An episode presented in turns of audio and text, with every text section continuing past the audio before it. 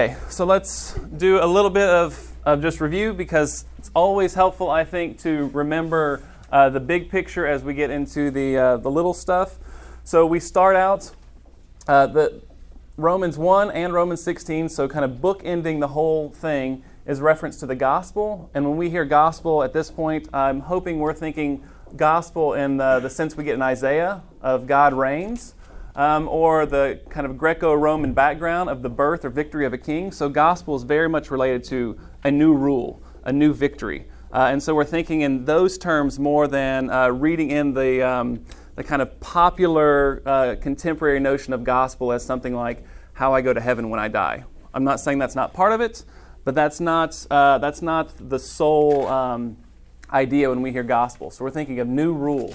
Um, that fits very much then into references of Jesus as the Christ, uh, which is same way of saying Messiah or the coming King. So God reigns. There's a birth, victory of a king. So when we're thinking good news, when we're thinking what Paul's doing doing in Romans, we're reminded that this is kind of central to the concern uh, of who is king, who is reigning, who is ruling, which is going to really matter when we get into uh, chapter seven. Uh, both the beginning and end also speaks of the, the obedience of faith. And so, as we're thinking about uh, justified by faith and the whole um, discussion of faith, we're reminded that faith isn't just something we do up here, uh, but it's a lived out kind of thing. Uh, and in fact, uh, there's a new book that I've just seen out uh, that captures this idea of Jesus as Christ or King uh, and obedience of faith. And the title of the book is Saved by Allegiance. So he's saying, and I think uh, in a challenging but maybe a proper way, that we've so watered down the word faith and uh, contemporary English language, we've so watered it down that uh, we need to use the word allegiance instead of faith because it captures the idea of uh, that we are going to be obedient to a king. Uh, so I think uh, we would do well to use allegiance language perhaps until we uh, can redeem the word faith. Uh, the Gentile inclusion is some problem that shows up throughout. We'll really dig into that in chapters 9 through 11, but uh, that's going on. And references to the prophets at both the beginning and the end, and throughout Romans, reminds us that what God was doing in the Old Testament was preparing for what happens in the New. Uh, so we, we are learning, or we're thinking about how what God was doing before shines light on uh, what's going on now, as opposed to just thinking God's doing something completely new. Do you have the author on that book? I do not. Um, but I think if you looked up, I think the title is actually Saved by Allegiance Alone. Um, so taking up that, that language, Saved by Faith Alone. Um, we have language throughout about justification or righteousness. And uh, this is one of those, sometimes I think Paul just didn't use enough vocabulary. So he uses the same word about, uh, well, here, four different ways. Um, so to help clarify, when we hear justification and righteousness, uh, I want us to think bigger than uh, the, the way we quickly go to this language of the, the righteousness of God is revealed. We tend to, to go right to it's revealed in our new status as forgiven people. Uh, I would say that's one of the ways to hear it, but it's not the sole way of hearing it. Uh, so uh, justification, righteousness can have that legal sense. Uh, God dealing with sin, uh, whether it's dealing with it, properly punishing it, or dealing with it, forgiving it. Uh, but God, His righteousness is revealed in properly dealing with sin as it's meant to be dealt with. There is this holistic or cosmic way of talking about righteousness, which you pick up as, as God putting the world to rights, uh, to use N.T. Wright's language, putting the world to rights. Um, so it's not only dealing with lowercase s sin, uh, but it's dealing with the, the kind of brokenness that uh, capital S sin, that power uh, that it has in our world. So when we get to Romans 8, you'll hear about creation's groaning. Uh, something uh, is not as it should be. Covenantal. Uh, so here is God doing right, God being right with regard to his covenant with Abraham. God has promised to Abraham he was going to bless the nations through him, he was going to give them land. so the question can become how is God being faithful to covenant while Israel uh, is not uh, in the place that they would expect to be. And then uh, righteousness has to do with uh, actions and character. So this is about being a righteous person, doing and being right. So um, a little bit of background there. on uh, righteousness and justification. All right, now I'm going to flip this. Hopefully, this goes as planned or not. All right, let's see. I should have practiced this before. I think I was just lying. I'm going to erase it.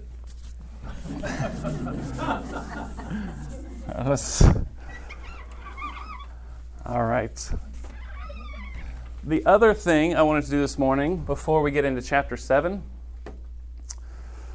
is give a framework uh, for hearing Romans that uh, tries to make sense of some of this news of, or this language of gospel and Jesus as Christ, the obedience of faith, uh, the prophets. So this will take me about 15 minutes um, before we get into chapter 7.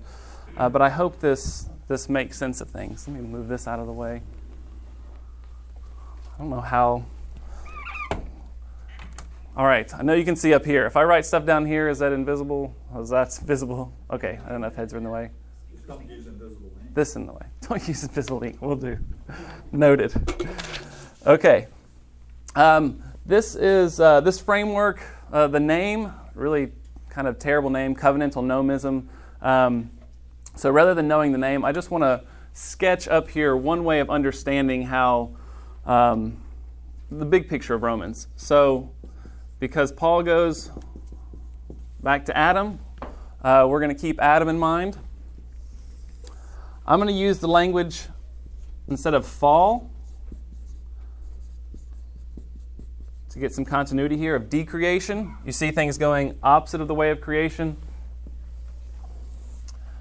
And then with that very straight line, pointing us to restored creation.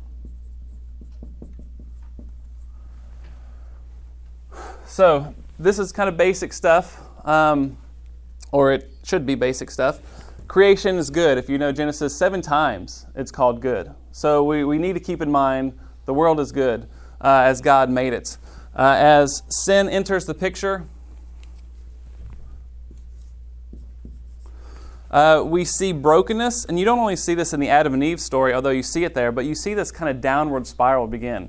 Cain killing Abel, uh, and then violence just um, gets so bad where God says, I got to wipe everyone out with the flood.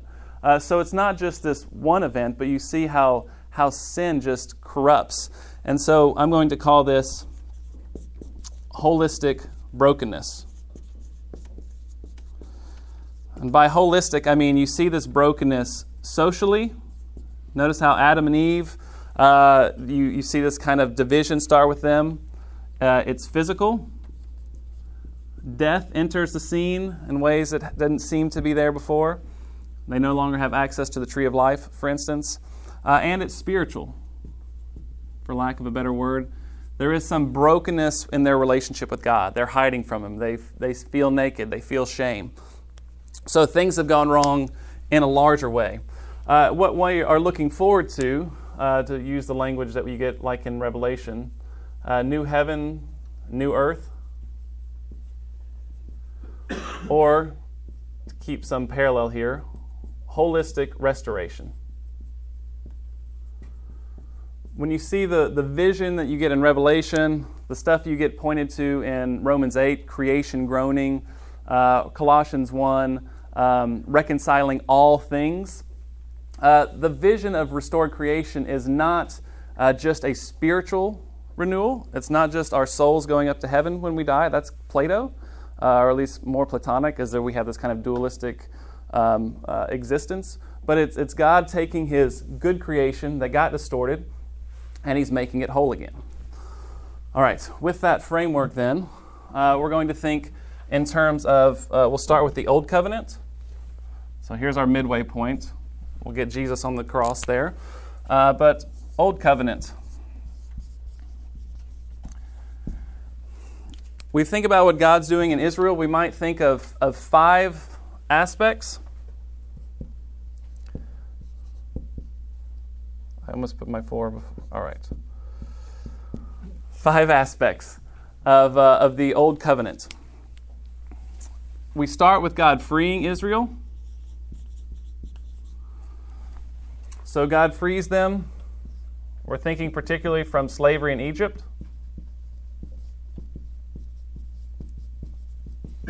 So far, so good.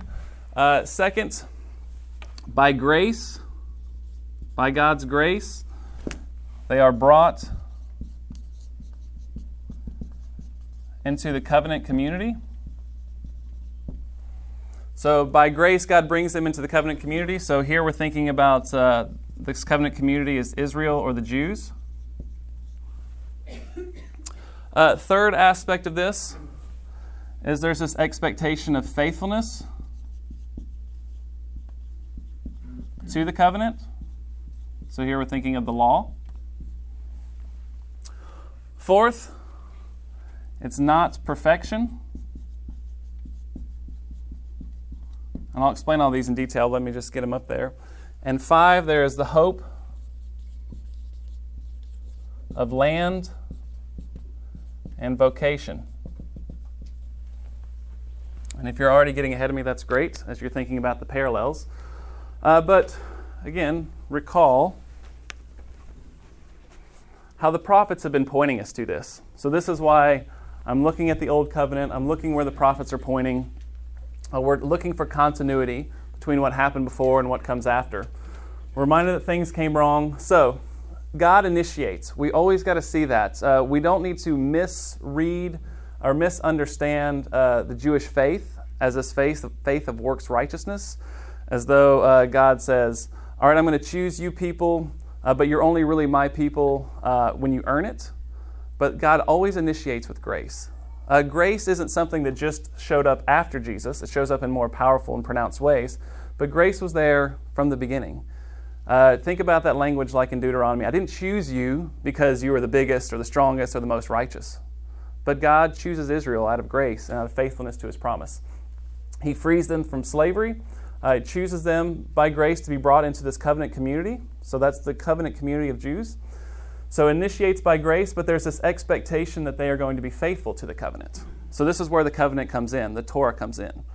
Now if we get this backwards, it's a problem. If we think if we think you start here, faithfulness to a covenant, and then uh, you're, you're kind of experience some sense of grace, you've got it wrong. God is gracious. He gives them the law to show them how to live, how to be in relationship with them. Um, he doesn't expect perfection. Uh, this is another another way of, I think, misunderstanding the Torah um, as saying if you, if you break one law, you're hellbound or Sheol bound or whatever uh, you understand um, afterlife to look like in the Old Testament. Uh, there's a sacrificial system, there's Day of Atonement, uh, there's a temple, there's, there's all these kinds of, of ways uh, that recognize that, that brokenness is going to happen, that sin's going to happen. So it's not one sin and you're out. And so the Jews were all sitting there with this great burden, always feeling like, oh man, uh, I, I made a mistake with this or that, now I'm out. Uh, that's not how it worked. And part of the hope, um, as God redeems them, is that He's going to give them land and that He calls them to be a kingdom of priests. Uh, they're going to be those who, who, take, who go into the promised land uh, and they, they care for the land as they were meant to back in Genesis 1 and 2. Um, and they are a light to the nations, as God says they're going to be. You're going to bless the nations. So, Israel wasn't just to go to the promised land and just kind of sit back on lawn chairs. That's not the idea. They were to go to the promised land, uh, this land of goodness, and then they would have a role to play as God's image bearers to bless the nations. So far, so good? So, if we think of the parallels then uh, that we get, uh, in Romans and elsewhere, we see the same idea of freedom. But now, it's not freedom from slavery in Egypt, it's freedom from the Old Covenant. So we'll get some of that uh, here in, um, especially in Galatians, but here in 7, and from the slavery of sin. We saw this in chapter 6 two weeks ago. We'll see it again today. We'll see it again in chapter 8. Uh, what God was doing, freeing them from the slavery of Egypt, was preparing for a greater freedom from the slavery of sin. I'll number these so it's at least easier to see that separation. Oh, by the way, if this is Old Covenant, this, because of the cross, is the new covenant. If you uh, recall Jesus' language um, as, uh, as he's at the Last Supper and he's taking the, uh, the wine, he says, This is the new covenant in my blood. Uh, so he's, he's picking up on this. This old covenant is, is, uh, is going away, um, not because it's all terrible, but because a new and better covenant is available. So as we think about what this covenant looks like, um, here we are. Uh, so there's freedom, there is grace uh, to enter, or by grace, you're brought into the covenant community. And so this the new covenant community is not Israel, it's the church. Which, if you uh, pay attention, I'm sure you have, you've seen how often the church is referred to as the new Israel. It's the new people of God. As James writes, he writes to the 12 tribes in diaspora. 12 tribes is Israel language, even though he's not writing to Jews necessarily. Um, so uh, there is freedom. There is this initiating grace by God, not because you're good enough, not because you've earned it, uh, because God's grace always initiates and makes this possible. And to see the connection, there's this expectation of faithfulness, or the language I put up here, allegiance. Whereas earlier the expectation was you were faithful to the Torah, here the expectation is that you're faithful, and we'll get this more in chapter 8, you're faithful to the Spirit or to the general law of love. And we know love is not about good feelings, it's about that kind of merciful, sacrificial love love of God, love of neighbor. Um, fourth, this is not about perfection. This isn't a new kind of works righteousness. And five, there's hope of land and vocation. Land, we're thinking over here, new heavens and new earth. And vocation, same kind of language we get. We're referred to as a kingdom of priests or as ministers of reconciliation. And I'm sure you can't read this very well. So, as we kind of look at these parallels, so a couple things that I want to draw your attention to as we get uh, ready for chapter 7. The Old covenant is not works righteousness, it is God's initiating grace. Jews recognized that uh, they weren't needing to be perfect in order to be part of this covenant. Uh, and uh, they were looking forward to land and vocation. Uh, things I want to draw your attention to here uh, freedom, we're thinking freedom from the Old covenant, freedom from the slavery of sin. And as we think of sin, uh, we're thinking of how it not only frees us from the guilt of sin, but throughout Romans, we've seen that sin isn't only about guilt, it's about um, keeping us from the lives we were meant to live, uh, keeping us from proper vocation, keeping us from being kingdom of priests and ministers of reconciliation. Uh, there is God's initiating grace through the uh, sacrifice of Jesus that brings us into a community, a covenant community uh, third, and this is picking up again back over here, saved by allegiance. Um, as part of this community, uh, as part of the redeemed people, it is not uh, as though the period ends here at grace, uh, that there is this expectation that we live accordingly. You are part of the new covenant. And being part of the new covenant means you live as one who is part of the new covenant. Um, it is uh, it is not enough uh, to stop at grace, um, but uh, you have to live this out. Not perfectly. Uh, we learned that we're not expected to be perfect, um, but we are expected to strive for faithfulness. That matters. Um, there is no, uh, maybe using Bonhoeffer's language, cheap grace. Um, if you're in, you're all in. Uh, you're either going to be uh, giving your allegiance to um, to God as king, to Jesus as king, uh, or you're going to let sin rule. And so we're going to see in chapter 7. Uh, and the goal then uh, is that God is going to bring restoration. Uh, there's what was foreshadowed here with the promised land is, is um, fulfilled and brought even to a bigger way uh, with this expectation that God is re- going to restore um, creation as a whole. So we'll get to that in Romans 8, um, creation groaning. and then we have lives to live within this um, larger story. So, um, that might be a helpful way uh, to frame this. Okay. Josh, can I ask you one Yeah, quick question? of course. I want to get off the track that you're on there.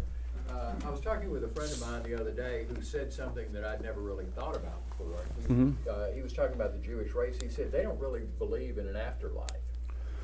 Uh, and your hope of land and vocation would seem to be Yeah. here, where our hope of land and vocation is both here and later on there. Yeah.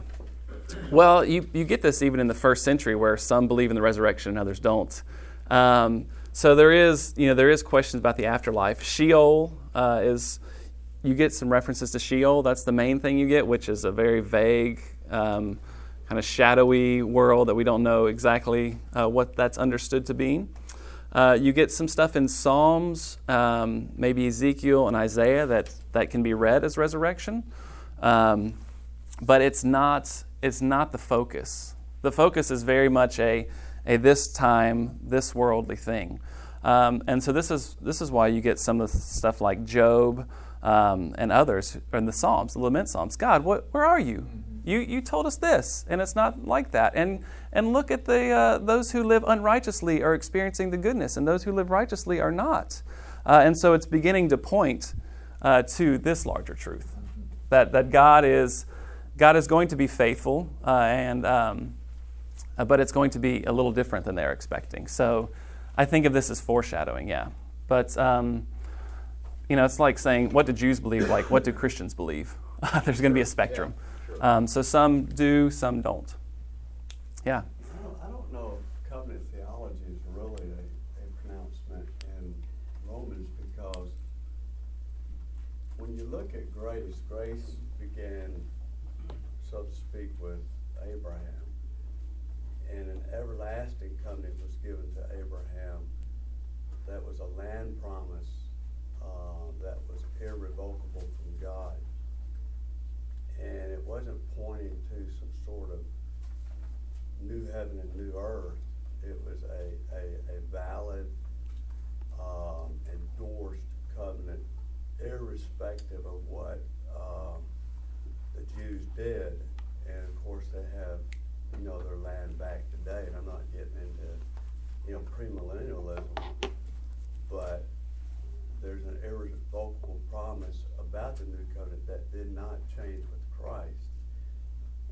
So, really, when you when you look at it, sure, there's something new about it. Is that Christ uh, became the uh, official sacrifice, but I don't know if I can agree that that covenant theology is pronounced that heavily in Romans. I mean, it's more of a book of law, and the law wasn't necessarily a part of the that irrevocable covenant that God promised Abraham that um, is, will happen, and I think you might get some of that later on in Romans about, you know, Jews, although they're enemies of, of the cross of Christ, are still the elect Mm-hmm. and the saved, uh, which is a very controversial verse. but Yeah, it's- it will- we'll get to that in a it- bit. It's there. So we'll, um, That- and we can talk where- more at the end because Yeah, I got to get into where- seven. But so the uh, the idea uh, with this, kind of building on to the references to the prophets, is that uh, while it's not as pronounced, so this is what uh, folks like N.T. Wright are saying, uh, is it's it doesn't need to be so explicitly stated because it's kind of um, it's part of the assumed dialogue. So this is kind of like, yeah, we know this covenant story. We know we're part of a new covenant. So we don't always have to say it explicitly. Uh, this is kind of the, um, the inner logic that we have gotten, that we have forgotten.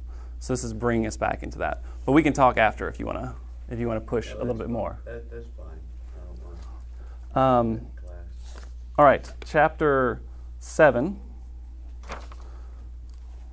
All right, chapter 7. Now, with this background, with those uh, kind of bookends, uh, let's start in verses 14. Because this is some of the famous stuff uh, in Romans 7. And I'm going to suggest that, um, that this can be read in a sensible way within this framework. Uh, but start in verse 14. We know that the law is spiritual, but I am, I don't know if your translation says unspiritual or fleshly. Sarkica is the language. Uh, sold as a slave to sin. I don't understand what I do, for what I want to do, I do not do, but what I hate to do. And if I do what I do not want to do, I agree that the law is good. As it is, it is no longer I myself who do it, but it is sin living in me. For I know that good itself does not dwell in me, that is, in my, yours might say, sinful nature, it's literally flesh, sarkos. For I have the desire to do what is good, but I cannot carry it out. For I do not do the good I want to do, but the evil I do not want to do, this I keep on doing. Now, if I do what I do not want to do, it is no longer I who do it, but it is sin living in me that does it. So, two primary ways we can interpret this. Um, one is it's the ongoing Christian struggle with sin. This is how it's typically read. And I don't want to suggest that Christians don't continue to struggle with sin, or else I'm not a Christian. Um, but that doesn't seem to be Paul's point here. And I'm going to suggest that what Paul is doing uh, in verses 14 through 20, when we read it in Romans, in the larger context of Romans, uh, this is about uh, life apart from Christ. This is life prior to Christ, verses 14 through 20. So, being a slave to sin, doing what we don't want to do, this is not Paul talking about Christian life, he's talking about pre Christian life. And I'll give you some reasons for reading it that way. Why he's saying pre Christian life. First, I really, I'll erase this.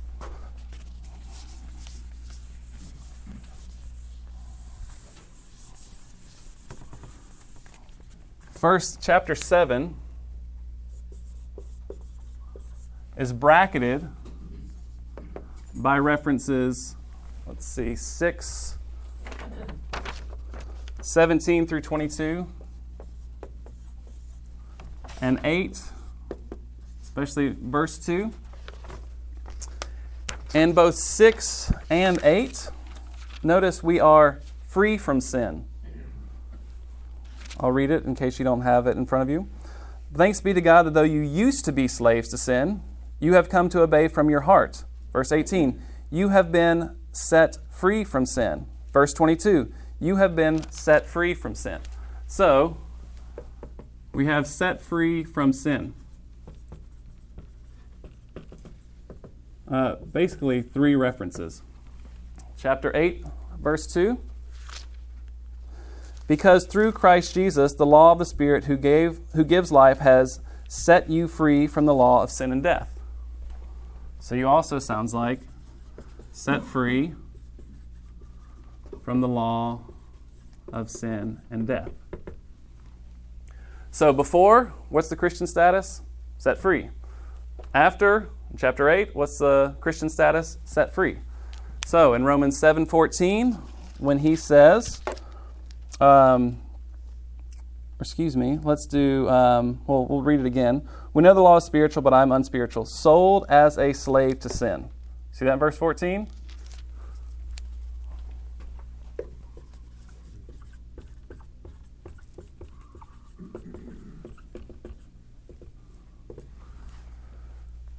So it's strange for Paul to say, here's the Christian status, here's the Christian status, uh, and you're still a slave to sin.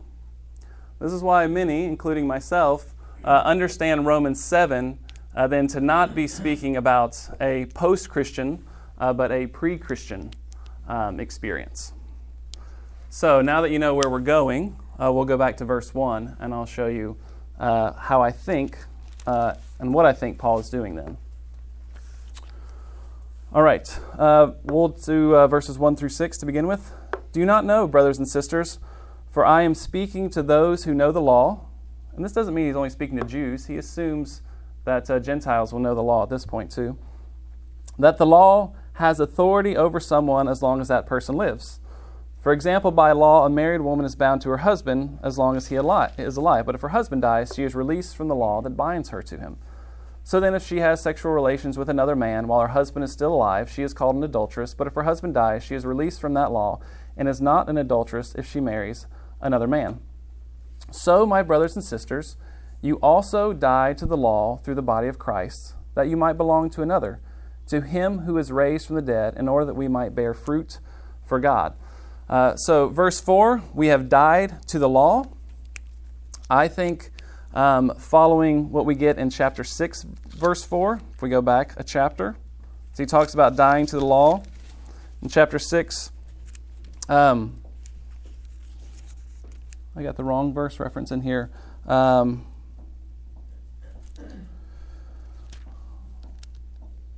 well, uh, here it is, verse chapter six, verse six. We know that our old self was crucified. We know our old self was crucified with him, so the body ruled by sin might be done away with. So chapter six, six, I think, is saying something very similar to what we get in seven four. That is, uh, died to the law is pretty similar. I'll say equals, even though I don't think it's entirely equivalent. Um, the old self crucified.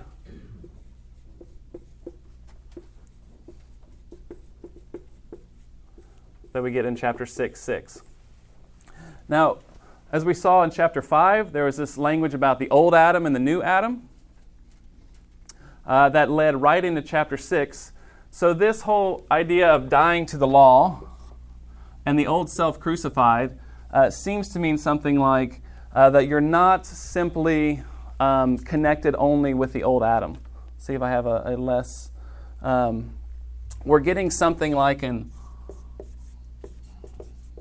old Adam versus the new Adam idea, I think, is still in the background here.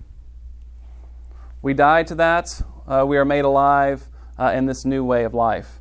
Um, the, the language of uh, marriage here um, might then uh, be picking up uh, on this idea we're no longer married, so to speak, to the old Adam, no longer connected to him in that way. No, we're the bride of Christ, the new Adam. Uh, and so we share a new connection, um, a new nature. Uh, and then, Siri, you have a question? And then verse 5 and 6 uh, is kind of this um, summary of chapter 7. There's before and after. Verse 5, if you were to put notes there, verse 5 is before Christ. When we were says here, in the realm of the flesh, which isn't the best translation, but when we were in the realm of the flesh, the sinful passions aroused by the law were at work in us, so we bore fruit for death. That's before Christ. Verse 6 is after. But now, by dying to what once bound us, we have been released from the law so that we serve in the new way of the Spirit and not in the old way of the written code. Before Christ, this was our life. After Christ, it's life in the Spirit. Before Christ, uh, the faithfulness was to Torah. That's what you were expected to do. Now, in Christ, we are faithful to the Spirit. That is what's shaping us. Uh, so we are freed from the law, but not free to do what we want because now we are slaves to God or slaves to righteousness, uh, as we've seen um, throughout and as we'll continue to see. Um, okay, so far? All right, verse 7 through 12 then. What shall we say then? Is the law sin? Certainly not. Nevertheless, I would not have known what sin was had it not been for the law. For I would not have known what coveting really was that the law had said, You shall not covet. So, in part, uh, as we learn about the law from Paul, in part, the law reveals sin. So, the law reveals sin, or as we saw back in chapter 3, it makes one conscious of sin. Um, a side note here why pull out covet? Because some see the whole uh, Torah as, um, as um, flowing from the sin of covetousness. so maybe he's, he's pulling on that that you see like in someone like Philo. Um, it's not important for this point, but uh, kind of fun to know some background, potential background. Verse 8 But sin, seizing the opportunity afforded by the commandment, produced in me every kind of coveting. For apart from the law, sin was dead. We're reading in the whole of Romans. We know back in Romans 1 that sin isn't technically dead because it has been uh, messing with the human race since Adam. We saw that back in chapter 5 as well. So he seems to be speaking a little bit of hyperbole here. It wasn't completely dead, it still existed, but his point, I think, seems to be something like it didn't have the same degree of power. Uh, same degree of power, whether uh, to shape our lives or to produce guilt. Uh, but what sin does is it reveals As the law reveals what's wrong, uh, sin is then able uh, to help you break the law. When you break a law that you know what it is, there's greater guilt. So, sin gets increased power because there's increased guilt. It also has increased power um, because it has a better or a stronger way of shaping our lives. So, sin wasn't literally dead. He's using hyperbole here. All right, verse 9 is where it gets particularly confusing. Uh, why some people uh, have read this as the Christian condition rather than the pre Christian condition. Verse 9 Once I was alive apart from the law, but when the commandment came, sin sprang to life and I died. So, I here, first person I, um, uh, uh, as far as I understand, and it fits the context, it seems to fit the Greco Roman background, it's a generic I. Paul isn't saying, This is me and my background. Um, but he is doing something like we do when we use the word, when we kind of presumptuously say one. One may think that this, uh, he's saying I in that sense. Again, why do we think this? Because for him to say uh, I uh, is not going to fit what we get around it. Moreover, it's hard to think of a time when Paul was ever apart from the law because we know he was born and raised a Jew. So he seems to be speaking generically of Israel. Um, so he's saying, uh, I, kind of finding myself in the larger Israelite people, uh, we were uh, at one time apart from the law. God brings them out of Egypt. There was no law then. There was this kind of, uh, he says, they're kind of alive, at least with regard to sin. But when the commandment came, because Torah came after uh, God uh, delivers Israel, when the commandment came, sin sprang to life, and I died. I found that the very commandment that was intended to bring life actually brought death. For sin, seizing the opportunity afforded by the commandment, deceived me, and through the commandment put me to death. So then, the law is holy, and the commandment is holy, righteous, and good. So we haven't finished this yet. Uh, we're going to continue this, but once again, two reasons why the I doesn't seem to be literally Paul. One, he never seems to have existed apart from the law, so it'd be hard for him to actually be making a self reference. Um, uh, is, that, is that true? that he was never. Yeah, I mean, it, if a young person is growing up as a child and they're not mm-hmm. aware of sin. So it's like an age of accountability right. kind of reading. So that's that's one way of reading it that he's talking about his life before he hits this age of accountability, um, and that's that's possible. I think because so much of Israel's story has been in the background, and it will continue to be. It will become the foreground in chapters nine through eleven um, and that the age of accountability is not as much there, I think it makes more sense to read it as I, as Israel. Um, and we think about how Israel uh, did the Passover. Think about how much it wasn't like that happened to our ancestors, but the language of Passover is, is we, it's us, it's present tense. Uh, you know, our father, or we were, you know, this. Uh, and so there is this, um, which we don't do it much now, but there is this identification with that past that can allow you to speak in the I in the present tense. Uh, so I think, given the background and the foreground that's focusing more on Israel, it's more that. That's, but I could be wrong. Some people take it as an age of, as an age of accountability thing. Um, verse, um, verse 10 uh, The commandment that was intended to bring life brought death. Verse 10 and 12. What was the commandment? It was bringing life. It was holy and righteous and good. So is the law the problem? Paul's going to say, yes, no, no, yes, as we see. Uh, the law itself was good, but what sin does, because we're living uh, here where sin rules, sin takes that which is for good and twists and distorts it. Uh, it takes something uh, that was intended to bring life and holiness, and it brings death and unholiness, because that's what sin does.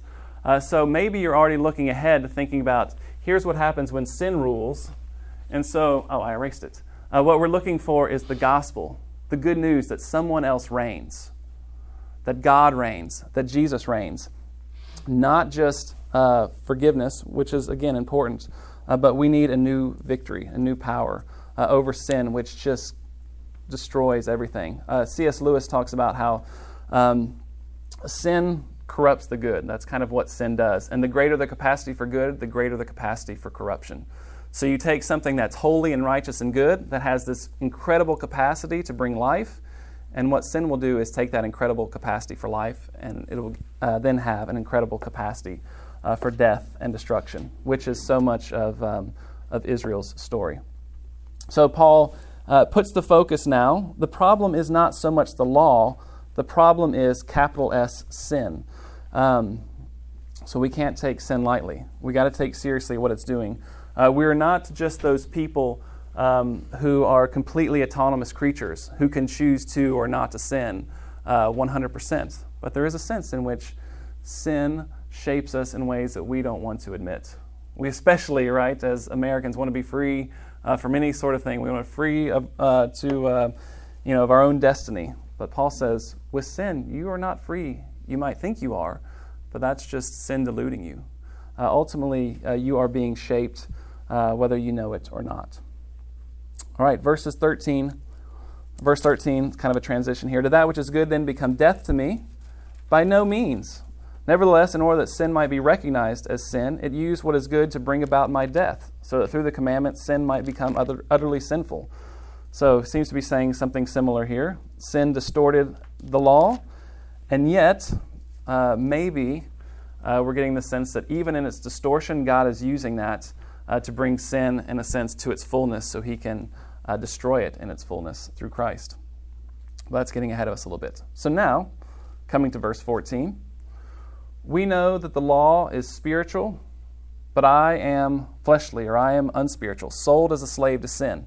So here, this first person plural language, we know, uh, if I'm right, uh, the we who's sold as a slave to sin, he's speaking of Israel. This is prior to Christ. We know this. We know this is our condition. We know that sin rules. We know that the law is good, and yet we find ourselves unable to keep it, as we're about to read. I don't understand what I do. For what I want to do, I do not do, but what I hate to do. And if I do what I do not want to do, I agree that the law is good. See the focus on the law here? As it is, it is no longer I myself who do it, but it is sin living in me. For I know that good itself does not dwell in me, that is, in my flesh. For I have the desire to do what is good, but I can't carry it out. For I do not do the good I want to do, but the evil I do not want to do, this I keep on doing. Now, if I do what I do not want to do, it is no longer I who do it, but it is sin living in me. This seems to be this condition. They've been given the law. You get Psalm 119, this celebration of the law. The law is good. Uh, the law is going to bring life. The law is teaching you how to love God and love neighbor. And yet, the story repeatedly is that they're unable to keep it. Why are they unable to keep it? Because of the rule of sin, uh, Paul seems to be saying here. So I find this, I'm in verse uh, 21 here. Um, oh, before I get to verse 21, uh, I don't want to discount that Christians still struggle, as I already said. Uh, but I think the difference for Paul is that for the Christian, sin doesn't have the final victory, um, either regarding our guilt or our living out our calling as faithful people. Uh, that, that though we still struggle, we don't struggle in the same way uh, because we don't struggle apart from the Spirit. Uh, we have the Spirit with us to empower us to better live this out. So, yes, Christians struggle, but not in the same way.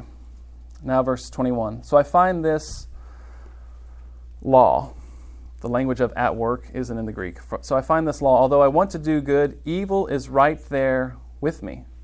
For in my inner being I delight in God's law. Um, again, to draw your attention to this, notice how much he's talking about the law. From verse 14, we know this about the law. Uh, verse 16, I know that the law is good. Um, verse 22, I delight in God's law. Why is he talking about the law so much? if this is about a post Christian experience, because it's not about a post Christian experience. He's talking about the pre Christian experience of those who are under the law, which we are not under, right? Because we've been set free from the law of sin. We are set free from sin. Um, we are set free from the old covenant.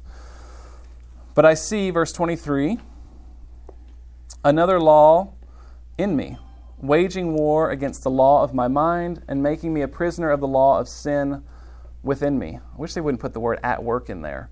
Um, it's not helpful.